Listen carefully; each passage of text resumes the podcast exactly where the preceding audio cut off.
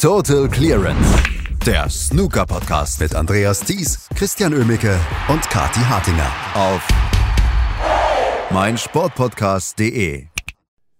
Die Ehre des Experten ist wiederhergestellt. Sean Murphy gewinnt mit 10 zu 8 gegen Robert Milkins in einem durchaus sehr, sehr unterhaltsamen Duell und steht als dritter Spieler im Halbfinale der Tour Championship, die in Halle in dieser Woche stattfindet. Darüber müssen wir natürlich sprechen. Das tue ich heute mit dem Experten Christian Oemmeke. Hallo Christian. Hallo Andreas, ein bisschen enttäuscht, dass du es nicht eingespielt hast. Sowas müssen wir da nicht einspielen. Also wenn du richtig bist, in drin du richtig liegst, und das ist ja im Großteil der Fälle, müssen wir sowas nicht einspielen. Robert Milkin. Fälle ist relativ.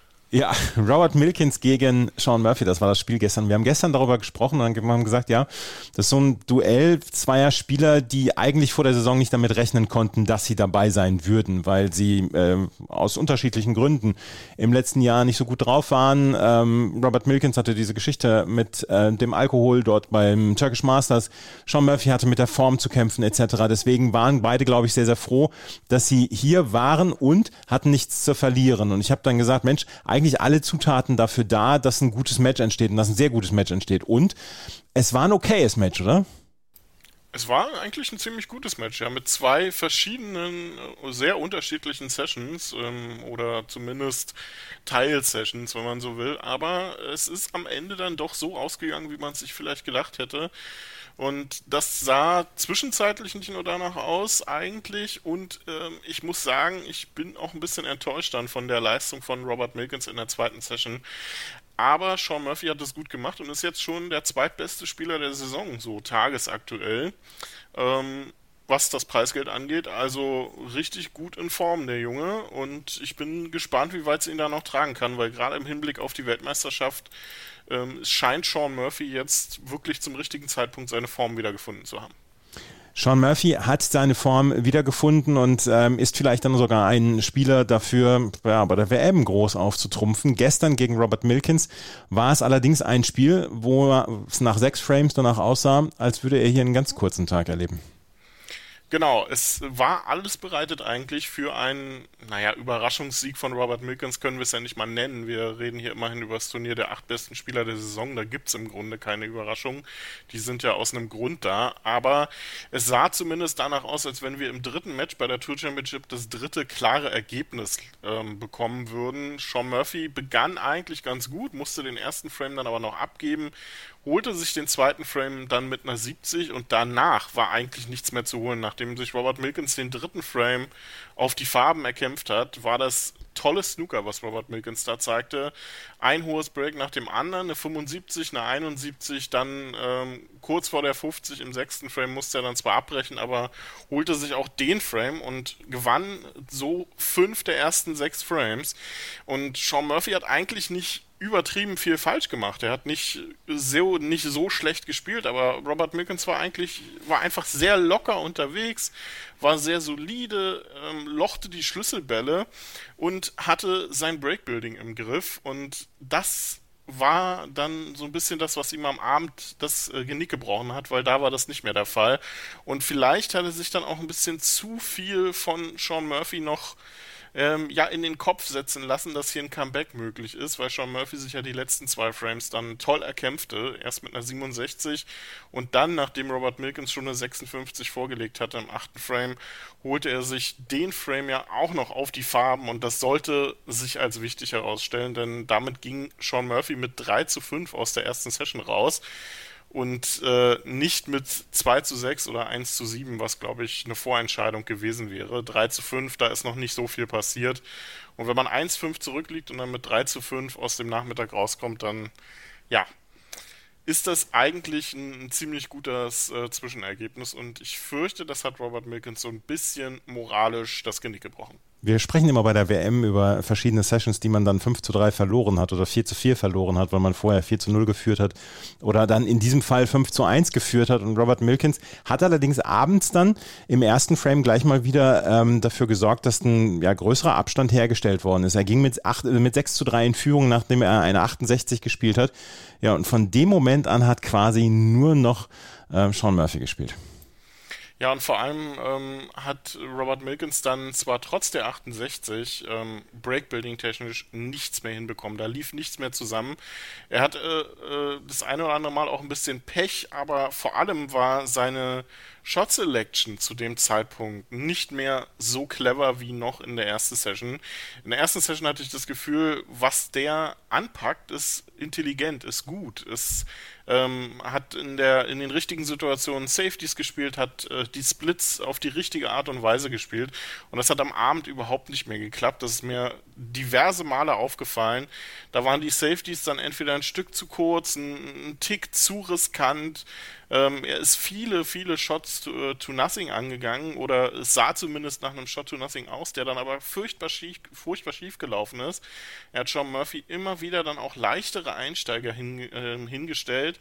Breaks, die ähm, eigentlich ziemlich gut bereitet waren, also das Bild auf dem Tisch so aussah, als könnte man damit was machen, sich dann dadurch vermasselt, dass er Splits ähm, angegangen ist, die man zu dem Zeitpunkt noch nicht hätte angehen müssen. Ein denkbar äh, wichtiger Moment war da in einem Frame, ähm, als es, äh, ich glaube, Sean Murphy war da inzwischen, inzwischen schon wieder in Führung gegangen und Robert Milkins musste eine rote Lochen und gleichzeitig auf Farbe stellen und spielte mit viel zu wenig Tempo einen, einen, ähm, einen Split-Versuch gleichzeitig in die roten und blieb dann mittendrin dort hängen, ohne auch nur ansatzweise Position auf eine Farbe zu haben. Also beim Loch in einer roten zu splitten ist ja ohnehin schon ähm, gewagt. Das macht man normalerweise, wenn man auf Farbe spielt, wenn man als nächstes ja eine rote spielen muss. Ähm, und das dann so zu vermasseln, also da hat er sich selbst vielleicht auch ein bisschen durch seine Shot Selection beingestellt und Sean Murphy hat das einfach clever ausgenutzt und war jetzt auch ähm, vom Mindset her komplett wieder da. Hohe Breaks kamen dann auch bei Murphy 64, 67, nur 106 war dann zwischenzeitlich auch dabei in Century. Ähm, und wie, äh, wie so oft ähm, hat er das Match dann auch mit einem Century beendet und irgendwann zwischenzeitlich ich da, hatte ich dann auch nicht mehr das Gefühl, dass Robert Milkins hier noch was machen kann, ähm, obwohl der ja, nachdem Murphy in Führung gegangen war, ähm, es ja sogar schaffte, noch dran zu bleiben. Holte sich ja dann, nachdem er 6-8 hinten lag, ja zwei Frames und kam wieder auf 8 zu 8 heran. Ähm, aber auch diese Frames waren hart erkämpft. Da hat er viele, viele Chancen gebraucht, teilweise ähm, um die Punkte dann sich zusammenzuholen. Und in den letzten zwei Frames, ja, macht er dann äh, auch keinen einzigen vernünftigen Ball mehr. Also da war nicht mehr viel zu holen. Sehr schade für, für Robert Milkins, denn bis zum 5 zu 1 war das ein, ein sehr, sehr gutes Match vom Milkman und danach war dann ähm, das Einbahnstraßen-Snooker 9 zu 3, wenn man so will, ab diesem Zeitpunkt, ab dem er 5 zu 1 führte. Also das ist dann schon eine, eine herbe Niederlage auch. Ähm, werden wir jetzt dann aber auch trotzdem, wie schon bei den anderen beiden Matches, noch nicht zu groß an die Wand malen. Er wird fürs Crucible qualifiziert sein. Ähm, damit hat er schon einen Riesenerfolg für diese Saison verbuchen können.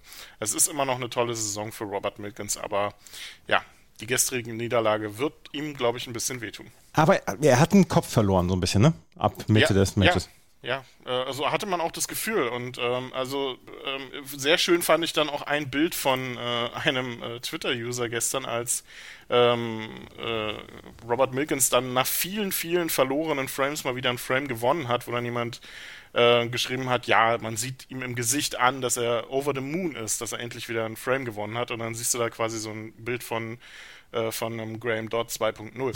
Also das ist, äh, er war gestern Abend irgendwie, weiß ich nicht, entweder mit den Gedanken woanders oder auf jeden Fall, man hat kein Lächeln gesehen, man hat, er ist ja ohnehin jemand, der jetzt nicht so viel lächelt, noch nicht Tom Ford mäßig unterwegs, aber man sieht bei Robert Mickens eigentlich häufig seine Spielfreude und alles und das sah gestern Abend dann mehr nach ach, irgendwie, ich muss es jetzt erzwingen, ich muss ähm, irgendwie versuchen, in dieses Match reinzukommen. Und jedes Mal, wenn man, wenn dann was schief ging, schien er sich dann immer mehr in so eine Abwärtsspirale reinzumanövrieren. Und ja, Sean Murphy hat einfach clever abgewartet, seinen Stiefel dann durchgezogen, hat ja dann auch gemerkt, es funktioniert und war dann letztendlich auch nicht zu bremsen. Also sehr schade, ähm, dass da nicht mehr drin war am Ende für Robert Milkins, aber nichtsdestotrotz fantastische Saison für den Milkman.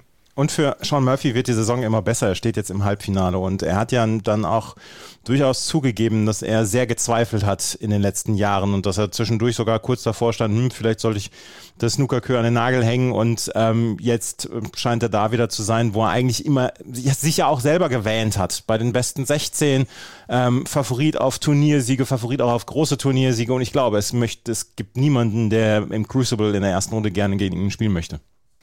Nee, das glaube ich auch nicht. Ähm, ist jetzt wieder die Nummer 6 der Weltrangliste schon. Also das äh, ist auch was, wo er zu Beginn der Saison nicht, äh, nicht mal ansatzweise war. Da lief er ja Gefahr, zum Ende der Saison aus den Top 16 rauszufallen. Ähm, es ist eine richtig gute Saison für Sean Murphy und ich glaube, man muss den fürs Crucible einfach auf dem Zettel haben. Der hat jetzt sein 50. Ranglistenfinale, äh, Halbfinale erreicht. Ähm, auch eine Wahnsinnsstatistik einfach. Äh, klar, es gibt inzwischen mehr Turniere, aber trotzdem da auf so eine Werte zu kommen, zeigt, was für ein fantastischer und eigentlich auch konstanter Spieler der ist und wie lange der jetzt schon zur Weltspitze gehört. Man hat es in den letzten zwei, drei Jahren so ein bisschen vergessen, weil Sean Murphy immer wieder mit seiner Form zu kämpfen hatte. Dann kamen gesundheitliche Probleme dazu.